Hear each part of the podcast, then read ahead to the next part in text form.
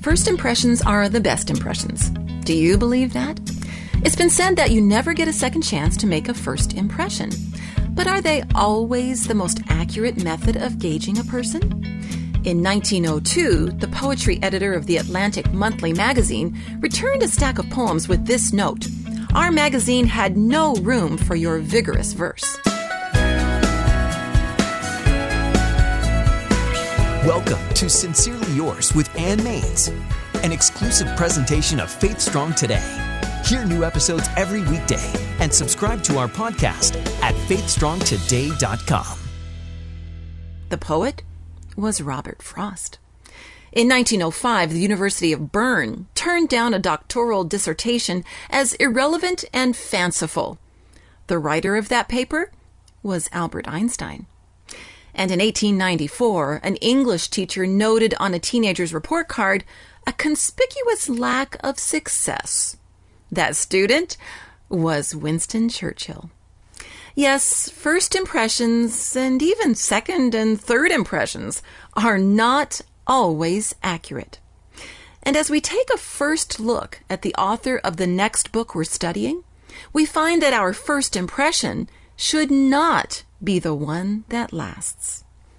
We're continuing our journey through the New Testament, today opening the book of James. You may be surprised to realize that you already know James. In the sixth chapter of Mark, as the people were listening to the teachings of Jesus, James is introduced to us in this way. Where did Jesus get all his wisdom and the power to perform such miracles? He's just the carpenter, the son of Mary and brother of James, Joseph, Judas, and Simon. Mark refers to James as a brother of Jesus. And while this doesn't negatively skew our view of this sibling of the Savior, something that could injure his image is what's found in John chapter 7. Listen once again to our first impression of James.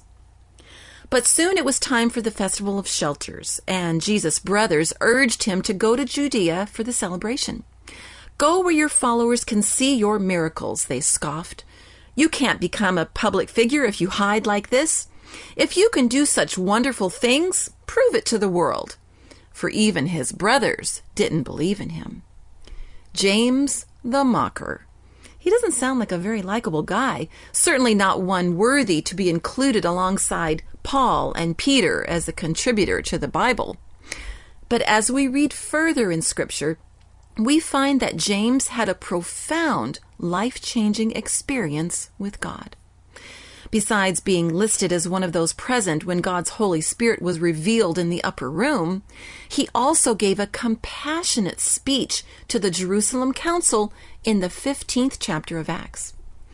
But perhaps the best revelation of this total life turnaround of this relative of Jesus is found in the way he identifies himself in the very first words of his book.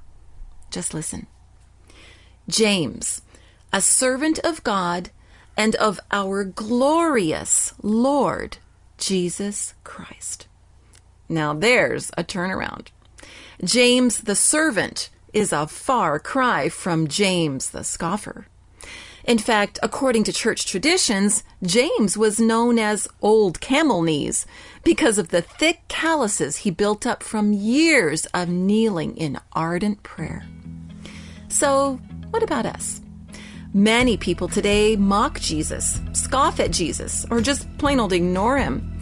And while that attitude reveals that they aren't very bright right now, it doesn't mean that they're a hopeless case.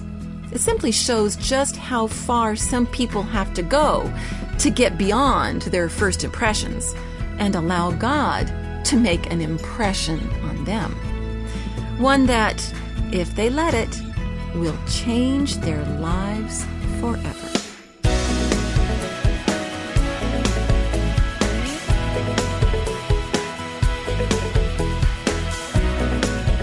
Taking you on a journey through the New Testament. This has been Sincerely Yours with Ann Maines, an exclusive presentation of Faith Strong Today.